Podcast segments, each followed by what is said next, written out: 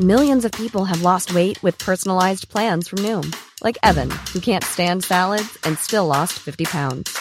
Salads, generally, for most people, are the easy button, right? For me, that wasn't an option. I never really was a salad guy. That's just not who I am. But Noom worked for me. Get your personalized plan today at Noom.com. Real Noom user compensated to provide their story. In four weeks, the typical Noom user can expect to lose one to two pounds per week. Individual results may vary.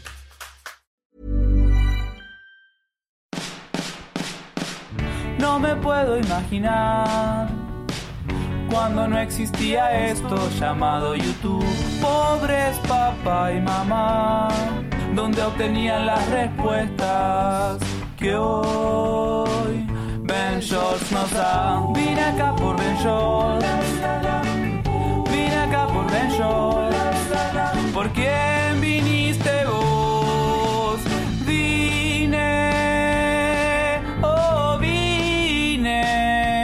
vine acá por Ben Shorts. Hola, yo soy Héctor de la Hoya, tal vez me conozcas como Ventures, así que vamos a platicar sobre este tema que es la creatividad. Y nada, espero que les sirva, que les guste. Vamos a empezar platicando primero sobre los inicios de la creatividad. ¿Cuál es tu primer recuerdo de creatividad? ¿Cómo descubriste en ti esa habilidad? Cuéntanos una anécdota de la forma en la que usabas la creatividad en tu niñez o adolescencia. Creo que muchas veces percibimos la creatividad como algo súper misterioso, difícil de obtener, algo en lo que tienes que trabajar, lo cual sí tienes que trabajar. Pero no nos damos cuenta que todos lo tenemos siempre desde el inicio de nuestra vida. Creo que algo clave que a veces olvidamos es cuando jugamos con juguetes. Cuando está chiquito, espero que todos hayan tenido esta experiencia, quienes hayan estado viendo esto, que de alguna manera u otra hayas tenido acceso a esta actividad. Porque no estoy diciendo que hayas tenido juguetes, porque a todos nos tocó, no sé, eh, recuerdo en la casa de, mi bisabuela que nos contaban así como, ah, pues no había juguetes como tenemos acceso cuando estábamos chiquitos, pero usábamos piedras o usábamos palitos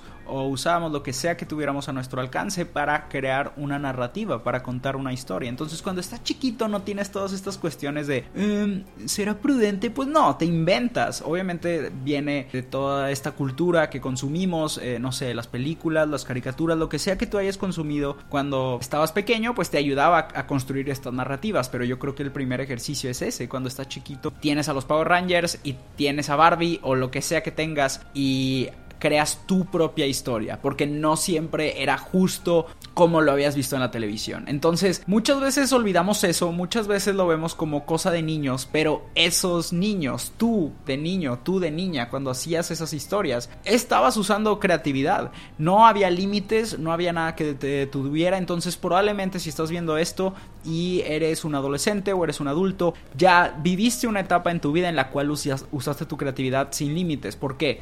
¿Qué es lo que queremos hacer ahora como adultos? ¿Qué, ¿Qué, es lo que queremos hacer las personas que nos consideramos creativas o que nos dedicamos, no sé, publicidad, marketing, quien sea? No importa que si te dedicas a algo específico que tenga que ver con comunicación, todos al final necesitamos de la comunicación. Necesitamos eh, el poder contar una historia, el poder contar ideas. Si eres un doctor, te ves en la situación y en la necesidad de platicarle o de contarle de una manera que entienda a tu paciente por lo que está pasando y lo que necesita hacer para salir de esa situación. Entonces, si eres un maestro, también necesitas contar muchas de las cosas de una forma narrativa para que tus alumnos puedan entender lo que quieres darles a entender. Pero muchas veces se nos olvida que ya todos pasamos por una etapa en la que tuvimos esta habilidad y la pusimos en práctica y creo que justo eso es. Vemos como madurar el dejar de jugar creemos que madurar es ser serios y madurar es dejar de divertirnos y dejar de crear.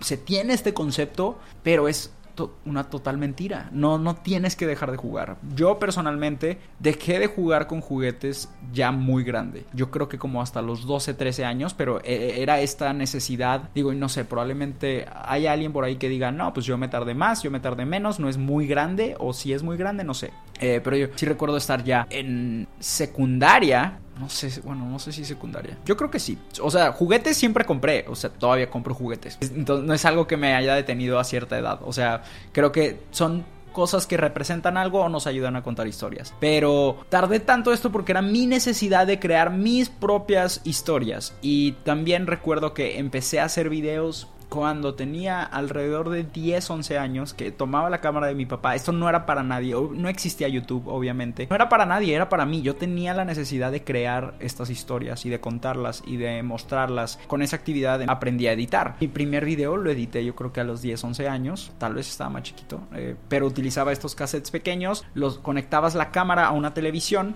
y esta televisión tenía una entrada de VHS, entonces transmitía los videos de la cámara en la televisión y grababa lo que fuera apareciendo en la pantalla según el orden que a mí me eh, eh, convenga para, para contar una historia, para crear efectos. Eh, y recuerdo que me ayudaban mis primitos y mi hermano, que estaban chiquitos. Ellos tenían, no sé, dos años y, y mi primo y mi hermano tenían cuatro o cinco años. Entonces, todos éramos niños, pero tuve. También fue la libertad que me dieron mis papás de agarrar la cámara, porque muchas veces era como, no, eso es mío, no, eso es para. Bah, Y acá era de que no, pues úsala, digo, con cuidado, pero úsala para jugar. Entonces, esas fueron como las primeras historias que me tocó contar cuando estaba pequeño. Entonces, sí había esta libertad, pero creo que muchas veces nosotros mismos, conforme va avanzando la sociedad, vemos mal la creatividad.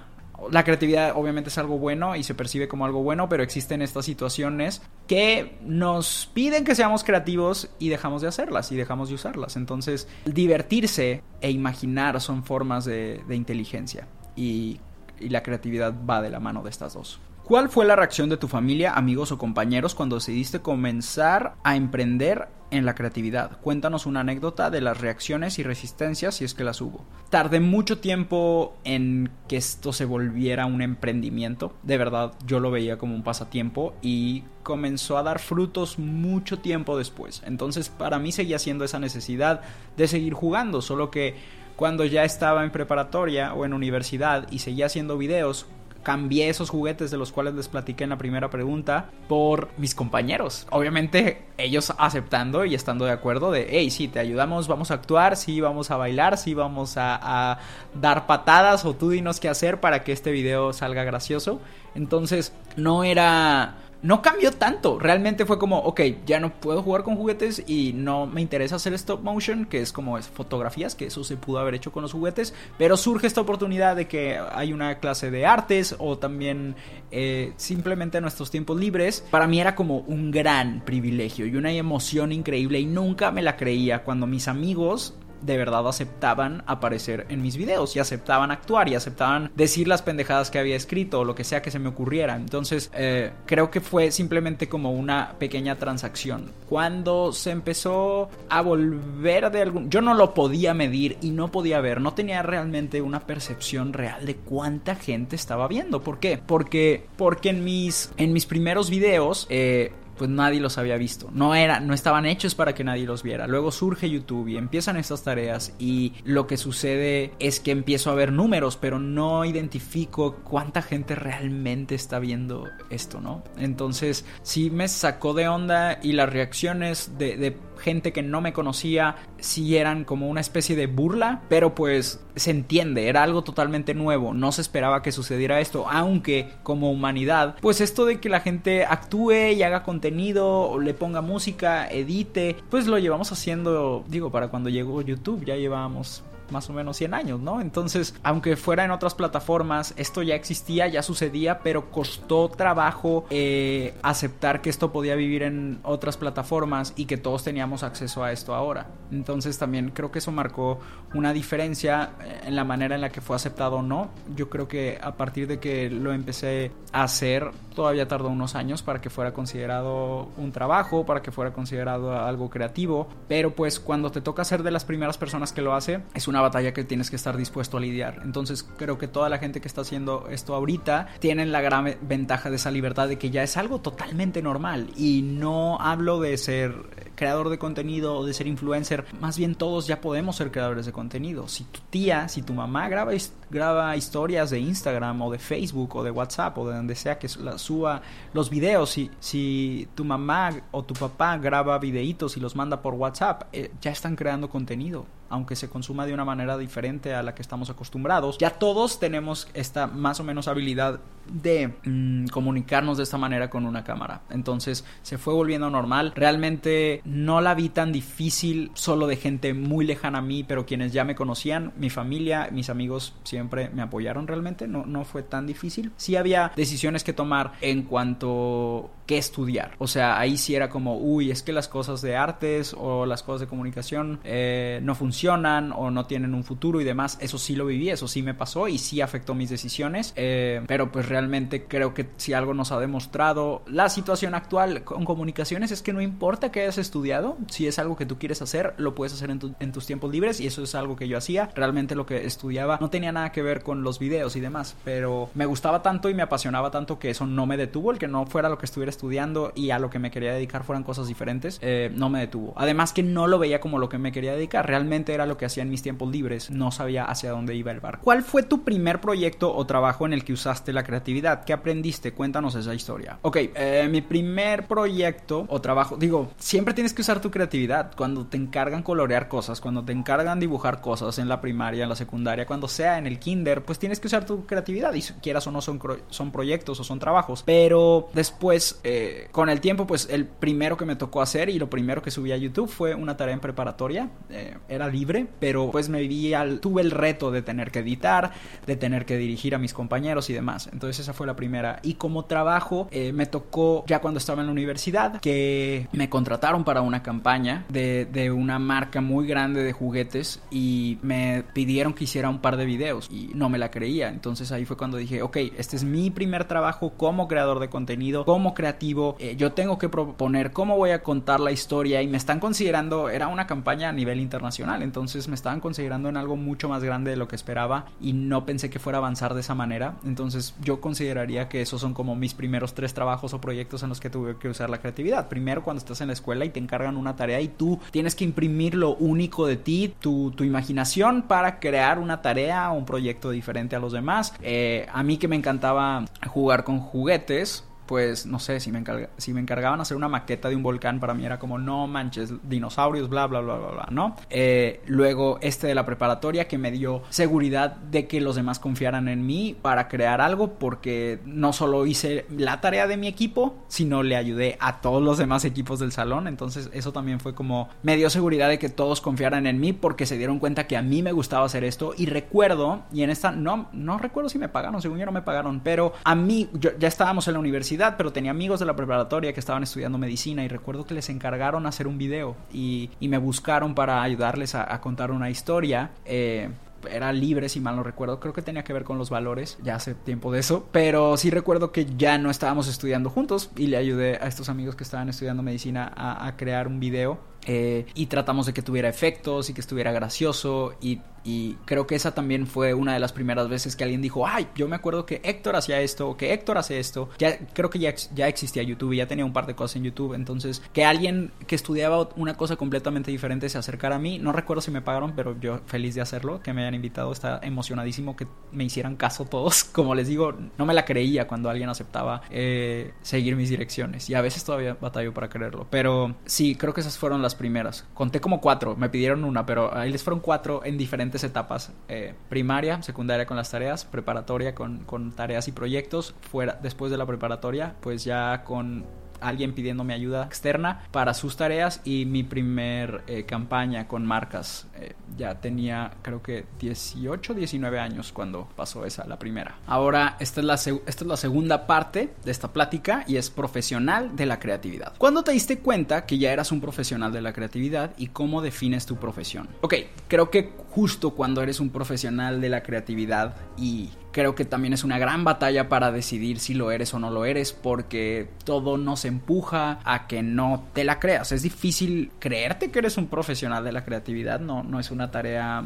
sencilla porque te dediques a lo que te dediques, aunque no te consideres creativo, pues es difícil encontrar esa seguridad en ti. Ya todo nos pasa y no sé, puedes llegar a ver un comentario o alguien de tu en tu día a día te puede hacer eh, algún tipo de comentario, no con odio, pero simplemente hacerte sentir que no eres lo suficiente. Y eso pasa todo el tiempo y a nos puede pasar desde la escuela, puede ser un maestro, una maestra, en tu trabajo, algún jefe, este, no sé, puedes sentirte en esa situación de que no te sientes lo suficientemente listo o preparado, pero con el tiempo te das cuenta que lo más importante es que estés ahí, que te presentes a hacer lo que te están pidiendo y va a haber cosas, digo, eh, sobre todo en el ámbito de la creatividad, que tienes que confiar en ti y decir, ¿sabes qué? Sí lo voy a hacer y ya cuando te toque hacerlo, descubres, usas tus impulsos, tienes que creer en tu imaginación y que tienes una buena idea y ahí es cuando ya lo llevas a cabo. Entonces creo que el paso más difícil es que creas en ti y suena cursi y puede que algunas personas crean que es ridículo, pero es la verdad, o sea,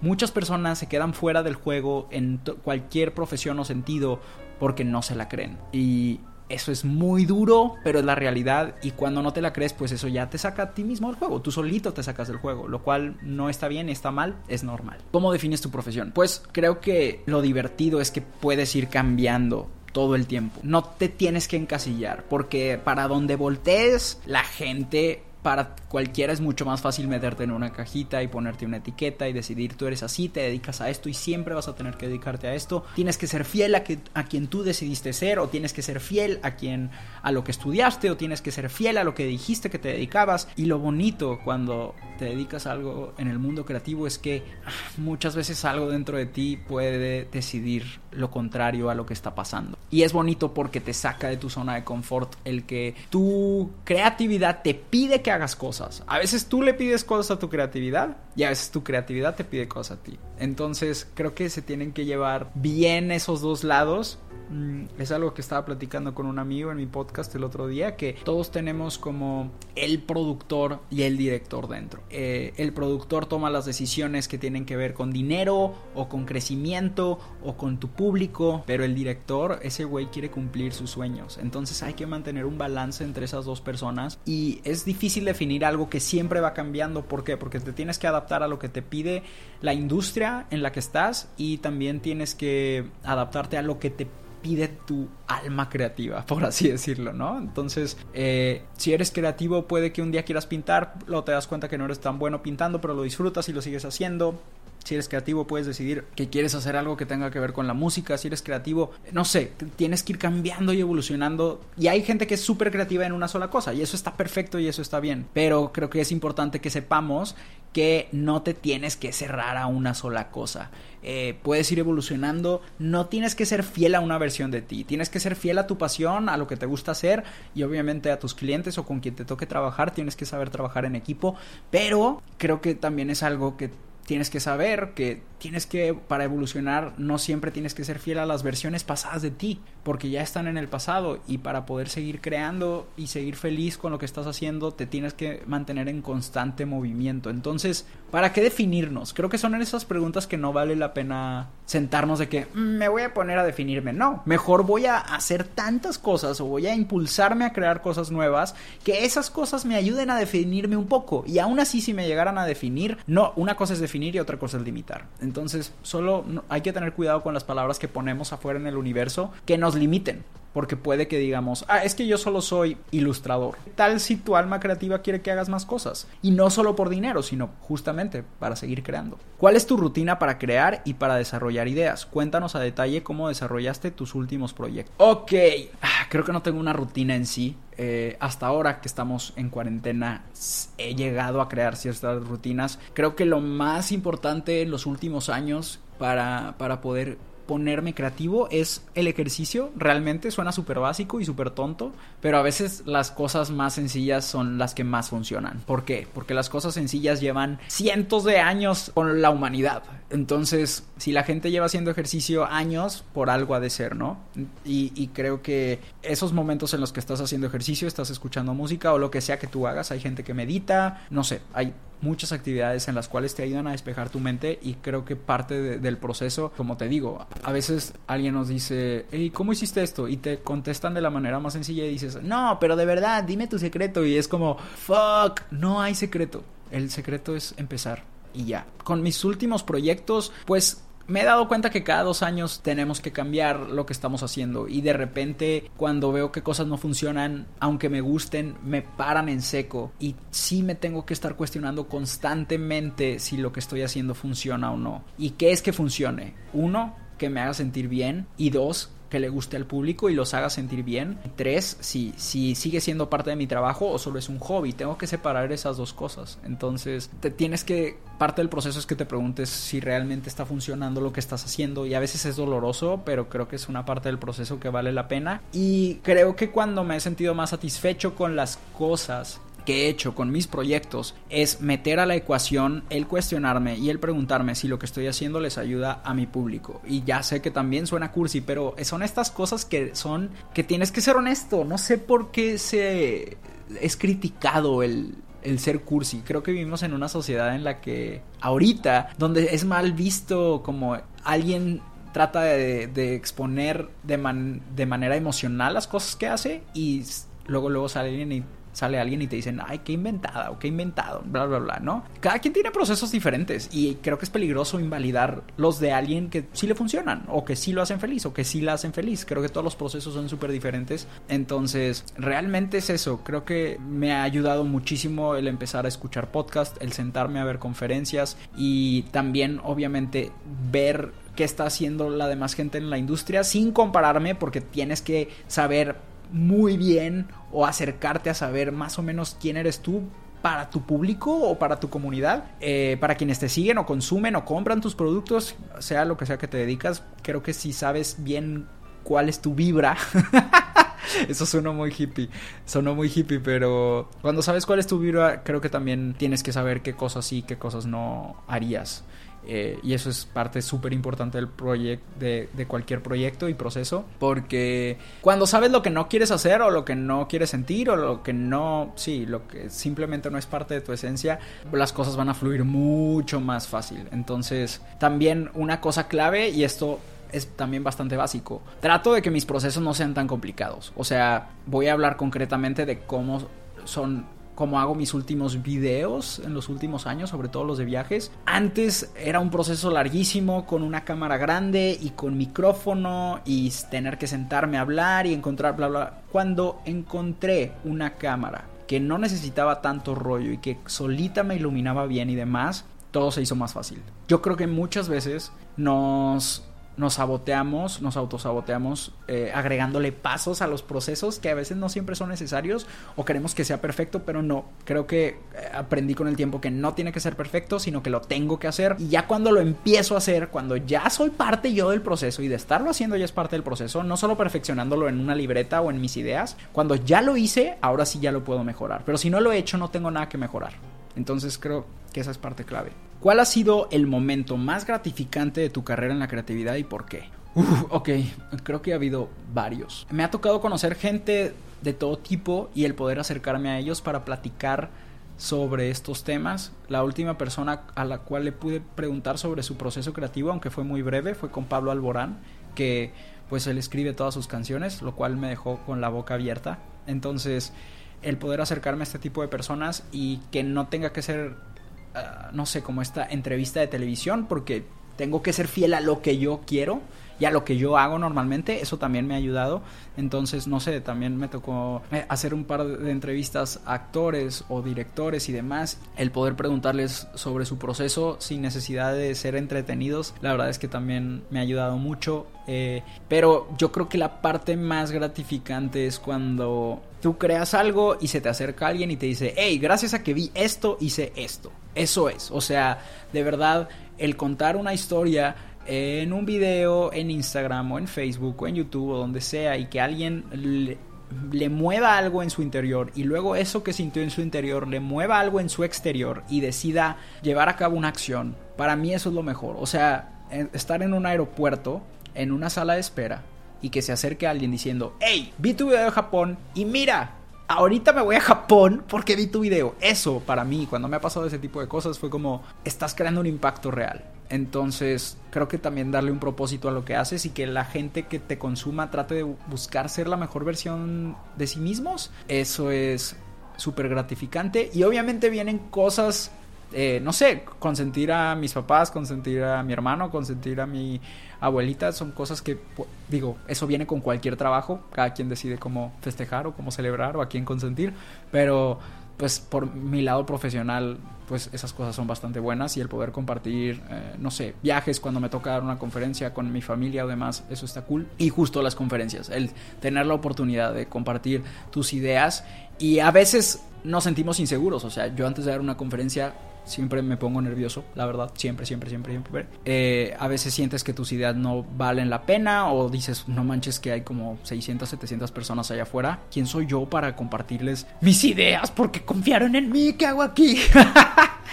eh, y luego ya cuando termina te das cuenta que sí sirvió de algo y que sí movió algo y esos son los momentos clave porque de algo sirvió, de algo sirvió, algo creó ahí. Y también con el podcast es un momento, es, es, algo nuevo. Tengo poco con el podcast a comparación de, del canal y de la página de Facebook y demás. Y el podcast es algo nuevo y, y también se ha acercado a un público diferente, o un público que no estaba desde hace tiempo y luego regresaron para el podcast y también son un tipo de conversaciones diferentes y está también creo que es súper gratificante el poder crear espacios de conversación en los, los cuales no estamos acostumbrados a tener y de hablar de cosas personales y de crecimiento personal cuando a veces, pues no sé, en la peda eso no pasa. O cuando te reúnes con tus amigos o no, no encuentras estos espacios para platicar de estas cosas que te mueven o te pueden llegar a, a incomodar. Y de verdad me, me es muy satisfactorio poder generar estos espacios y también creo que nos tenemos que dar cuenta que somos nosotros quienes tenemos que crear esos espacios. O sea, no va a llegar nadie a decirte, hey, creo que tienes una idea, ¿cuál es? No, tienes que encontrar esa seguridad en ti y, y compartir esa idea y creer que se puede volver realidad y cuando me ha tocado trabajar con personas que yo admiro, eso es lo mejor. O sea, digo, ¿cómo es posible que yo esté rodeado de estas personas y que nos dediquemos a lo mismo, ¿cómo es posible que fui a una fiesta o a una reunión o a una junta y estén estas personas que admiro y yo estoy dentro de ese grupo? No me la creo. Y eso es una cosa que disfruto demasiado, como vivir rodeado de personas que se dedican a, lo mismo y que no aunque siempre va a haber gente que te critique, siempre también va a haber un grupo de personas que van a decir, oye, ¿cómo hiciste eso? Oye, felicidades, qué padre que se te ocurrió eso. Oye, a mí se me ocurrió esto, estaría chido que juntáramos nuestras ideas y bla, bla, bla. Entonces, eh, que existan estos espacios donde eres aceptado y toman en cuenta tus ideas o simplemente perteneces porque eres parte de ese grupo de personas, sí, eh, es increíble. O sea, no me la creo cuando me invitan a ciertas cosas y, y veo a mi alrededor y están, no sé, estando peros, bloggers, directores, actores, todas estas personas que al final todos nos dedicamos a ser creativos de alguna manera o exponer o ayudar a potencializar la creatividad de los demás. That's pretty fucking inspiring.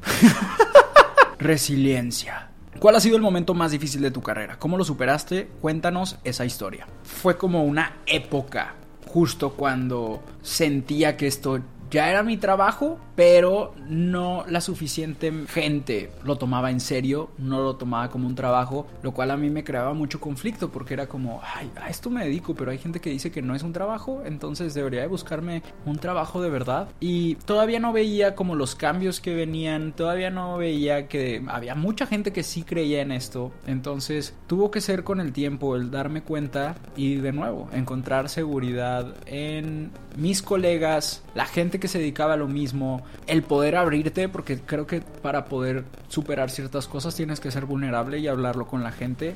Y también, digo, es algo que no todo el mundo tiene el privilegio de tener, pero el momento en el que mis papás me dijeron estamos orgullosos de ti cuando apenas tenía que 21, 22 años, eso la verdad, me generó mucha paz y me dio gasolina para poder seguir. Dije, ah, ok, algo, mínimo algo pequeño, chiquito. Digo, ya sé, son mis papás, obviamente me quieren, pero tampoco creo que me estén mintiendo. algo de seguro tuve que haber hecho bien para que empiece una época de mi carrera y de mi profesión en la cual tengo que ser más seguro de mí mismo y tratar de hacer cosas para ayudar a los demás eh, y también eran momentos en los que creo que un momento clave fue aprender a decir que no. Porque cuando iba iniciando estaba tan emocionado de que sí me tomaran en cuenta que decía que sí a muchas cosas. Entonces perdía mucho tiempo yendo a juntas de negocios. Claro que yo era un morrito que tenía 19, 20 años y me invitaban a ir a juntas con señores de corbata que eran el doble de mi edad y que tenían propuestas de negocios y de proyectos y de campañas conmigo. Y a mí el simple hecho de que me dejaran entrar ahí y yo iba de que vestido como un vato de mi edad, eh, sí me daba seguridad, pero a la vez perdí mucho tiempo buscando esa aprobación, sin tratando de ser parte de ese mundo. Entonces también perdía tiempo y gastaba dinero comprando trajes y sacos y corbatas y tratando de vestirme de cierta manera cuando no aceptaba que yo no era parte de ese mundo y que la misma razón por la cual me invitaban a esos lugares era porque yo era creativo y ser creativo significaba ser yo y ser yo significaba vestirme como me diera la gana, no tenía que usar corbata y me tardé mucho en darme cuenta de eso. Cuando empecé a aceptar que si era una persona creativa y si era una persona que siendo yo mismo y siendo fiel a mis instintos podía lograr cosas cool, cosas chidas, eh, grandes cambios, ahí empezó a cambiar todo. Y eso empezó cuando empecé a decir que no. Cuando empecé a seleccionar realmente qué sí quería hacer, realmente qué sí podía hacer, qué cosas sí me generaban un valor tanto a mí, pero también a la gente que me veía y consume mis cosas. Entonces, eso era súper clave, súper importante. Y me tardé un ratito, porque obviamente suceden todas estas cosas que nos impresionan y nos llaman la atención y nos distraen. Y es muy fácil distraerte de lo que sí te agrega valor y lo que no. Pero cuando me di cuenta que la definición de ser adulto es lo que tú quieres que sea, y cuando me di cuenta que la definición de ser profesional no significa que tengas que ser una persona seria y aburrida, sino hacer las cosas bien y tratar de ayudar a los demás, cambió completamente. Y ahí, a partir, yo lo vería como a partir del 2015, cuando me di cuenta de esas cosas, cambió lo que hacía, lo mucho que lo empecé a disfrutar y obviamente hubo resultados de muchísimas maneras diferentes. Así que creo que sí hubo un momento que era bueno y malo a la vez, porque era bueno que me invitaran a estos lugares, pero era malo que realmente estaba perdiendo mi tiempo. Me di cuenta de qué era lo que realmente yo disfrutaba hacer. Y creo que es una pregunta que nos tenemos que hacer todos. ¿Qué es lo que realmente disfrutas hacer? ¿Qué es lo que realmente te gusta? ¿Y qué cosas simplemente te están distrayendo? ¿O qué cosas simplemente estás haciendo porque crees que alguien más te va a dar su aprobación? ¿Por qué cosas estás haciendo solamente porque tu papá o tu mamá te dijeron una cosa que tenías que hacer o alguna persona que admires tal vez te hizo un comentario y lo interpretaste de cierta manera que ahora actúas o haces cosas para satisfacer a esa persona y no a ti. Y cuando tú te sientes bien contigo mismo y tus decisiones, automáticamente vas a ayudar a otras personas que tienen las mismas inseguridades y, retos que tú a que encuentren una comunidad y eso es justo lo que pasa inmediatamente después. No estoy diciendo que sea una fórmula, pero estoy diciendo que es algo que ayude. ¿Qué planes tenías para el 2020 y cómo se modificaron? No, hombre, si te cuento lloras. eh, tenía, tenía algo muy específico. Ya tenía mi vuelo y todo. Justo después de mi cumpleaños en abril me iba a lanzar a armar algo. Todavía no sabía qué, pero hay un director español que admiro mucho. Nos habíamos estado escribiendo durante un rato sobre que deberíamos de colaborar de alguna manera creativa. Y ya tenía mi vuelo, iba a estar algunas semanas en Madrid colaborando. Todavía no sabía qué, pero estaba muy emocionado y estaba listo para sacar eso adelante y pues no, no se pudo. Digo, hay cosas, hay que pensar como a gran escala y también ya estaba hablando con una marca para ir a las Olimpiadas en Japón, todo eso cambió. Pero pues creo que el valor, digo, obviamente son tiempos súper difíciles, pero el único valor agregado que podemos encontrar es cómo nos vamos a adaptar. O sea, creo que en todas las industrias está surgiendo gente líder que está encontrando una manera de adaptarse y de salir adelante y de cómo cuidar a su equipo y a los suyos. Creo que eso es importante. ¿Qué estás aprendiendo de lo que el mundo entero está viviendo? ¿Qué aspectos positivos puedes destacar de esta situación? Ok, bueno, creo que acabo de contestar un poco de eso. Justo los límites nos pueden ayudar a salir adelante, a encontrarnos con otras versiones de nosotros. Hay muchísima gente que se vio en un momento súper difícil y encontraron otras maneras de salir adelante. Y creo que también nos damos cuenta que todos teníamos proyectos o ideas, situaciones, planes que decíamos, ah, sí lo voy a hacer un día, sí lo voy a hacer un día. Y luego llegó el momento en el que todo esto se vio amenazado, en el que todos esos planes que tenías a futuro y esas ideas que ibas a llevar a cabo y esas colaboraciones y proyectos, puede que ya no. Y yo creo que si, si se nos da la oportunidad de volver a la nueva normalidad o no sé cómo se le vaya a llamar. Tenemos que ser un poquito más directos y un poco más honestos con nosotros mismos sobre qué es lo que realmente queremos hacer y si no nos estamos eh, poniendo trabas y agregándole pasos al camino para hacer lo que de verdad nos gusta y nos apasiona. Si tienes la oportunidad, y yo creo que si, si estás viendo este video, probablemente sí tienes la oportunidad porque tienes internet. Y no estoy diciendo que todos estemos en la misma situación, para nada. Hay gente que se las ve mucho más difícil, pero si tienes un momento de tu día en el cual te puedes cuestionar qué, cómo has estado actuando, qué es lo que estás haciendo, si está funcionando, si lo disfrutas, cómo ayuda a los demás, etcétera, etcétera, etcétera. Eh, ahí hay una gran oportunidad. Mm, pero no estoy diciendo que sea fácil y tampoco estoy diciendo que sea tu responsabilidad. Creo que lo más importante es que encontremos las maneras de estar sanos, de cuidar nuestra salud mental. Creo que eso es lo clave. O sea, no importa lo que te dediques y si te consideras creativo o no, tienes que cuidar tu salud mental y física y rodearte de personas que creo que también cuando estaba contestando las primeras partes de esta plática, algo clave es como la gente de la que te rodeas. Y ahorita que estamos solos, aún así a, a distancia y por medio del internet, podemos ver qué es lo que consumimos, quién nos rodea y quiénes somos nosotros para nosotros mismos y qué tanto, qué tan amables somos nosotros con nosotros mismos. Un mensaje para todos los jóvenes creativos. Hola jóvenes creativos, ¿cómo están? Primero que nada, creo que tienes que empezar a creerte que eres creativo. Porque, como dije al principio, todos lo hemos sido. Cuando eras niño, cuando eras niña, cuando eras niñe, todo en ese momento todos jugábamos con juguetes, todos teníamos estas historias, todos nos podíamos creer qué iba a pasar, nos creamos todas estas historias, entonces ya ha sido creativo, solo hay que buscar regresar a ese lugar en el que no te daba miedo crear, en el que no te daba miedo hacer cosas, en el que no te daba miedo los comentarios en internet, en el que no te daba miedo que te juzgara alguien más y que te detuviera y que no nos pusiéramos límites falsos.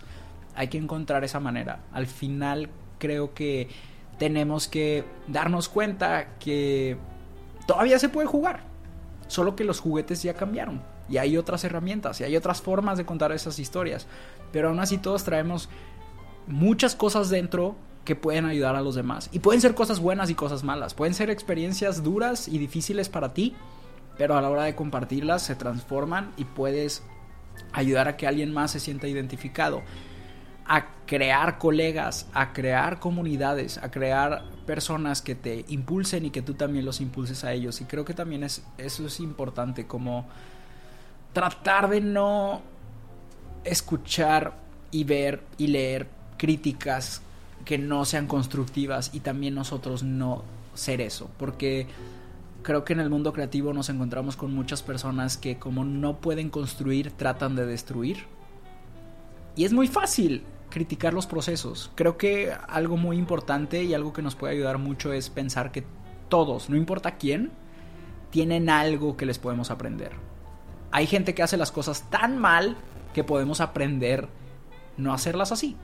Y hay gente que hace las cosas tan bien que, que en vez de solo admirar, tenemos que ver, hey, me tengo que ver reflejado en esa persona que admiro y tengo que poder acercarme a eso de alguna manera, a mi manera no copiar, no tratar de ser esa persona, pero ver que hay algo de esa persona en ti y que muchas veces también son los procesos. O sea, no hay que tener miedo a ser básicos. Lo que te hace reír, te hace reír. Lo que te hace bailar, te hace bailar. No tienes que decir, ay, no, es que me da oso, ay, siento culpa, ay, qué pena, ay, qué. No. Así eres. Y también darnos cuenta de quiénes somos cuando nadie nos está viendo. Eso es importante para descubrir nuestra esencia creativa, que es lo que realmente te mueve a ti, porque luego cuando intentamos ponernos creativos y contar historias que no tienen ninguna conexión. Digo, por ejemplo, nadie ha vivido en el espacio y nadie ha ido a guerras en el espacio, pero son las historias más populares. Nadie ha tenido que ir a destruir un anillo maldito o algo así. Todas estas historias tienen algo que se ve reflejado en nosotros. Todas estas historias, aunque sean de ciencia ficción, tienen algo humano. Y lo, la parte humana de todo es lo que nos hace conectar con los personajes. Hay muchas cosas que no vamos a entender. Pero hasta la creatividad, pues tuvo que haber salido de una mente humana y tuvo que haber salido de emociones y vivencias por las cuales pues todos pasamos, aunque sea en diferentes momentos. Entonces creo que no hay que sentir vergüenza de lo que sentimos, no hay que sentir vergüenza de lo que creamos, no hay que sentir vergüenza de lo que imaginamos, siempre y cuando no hagamos daño a nadie. Y hay que empujarnos a contar eh, esas historias, hay que empujarnos a crear. Y también creo que en el mundo creativo, haciendo las cosas bien y diciendo que no a lo que sabemos que no agrega valor, vamos a poder llegar más lejos y vamos a poder cambiar la industria así. Porque va a haber gente que llegue muy lejos haciendo las cosas de una mala manera o haciendo daño o haciendo trampa. Pero no están haciendo ese cambio positivo que tú, decidiendo que tu esencia no va por ahí, puedes hacer.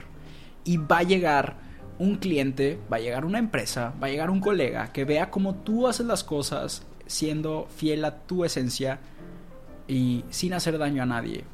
Y ese tipo de visiones son las que cambian las industrias para bien. Son las cosas que hacen que los demás crean en sí mismos y crean en ti y en lo que a lo que te dedicas y lo que impulsas, lo que representa para los demás, lo que significa para los demás. Entonces, creo que debemos de dejar de buscar esa aprobación externa, primero que nada, porque eso es lo que nos detiene a todos. Y claro que la vamos a seguir necesitando de cierta manera, pero para nuestros primeros pasos y nuestros primeros proyectos y nuestros primeros impulsos hay que aprender a empujarnos solos, porque si no no vamos a poder ni siquiera sacar la idea. No vamos, creo que es también importante que encontremos gente que sintamos que es un lugar seguro, gente que nos escuche y que trate de darnos feedback que nos haga mejorar. No importa lo que hagas, pero crear ese círculo seguro de gente que no pide ni quiere nada de ti, pero están dispuestos a escucharte y a ver tus ideas y decirte desde un lado positivo o de un lado sano qué podrías mejorar, qué podrías cambiar, sin tratar de cambiar tu esencia o lo que quieres hacer desde un principio. Pero bueno, espero que les haya servido, que les haya gustado. Yo soy de Héctor de la Hoya y me pueden encontrar en redes como Ventures. Acá por Vine acá por ¿Por quién viniste vos? Vine, oh vine acá por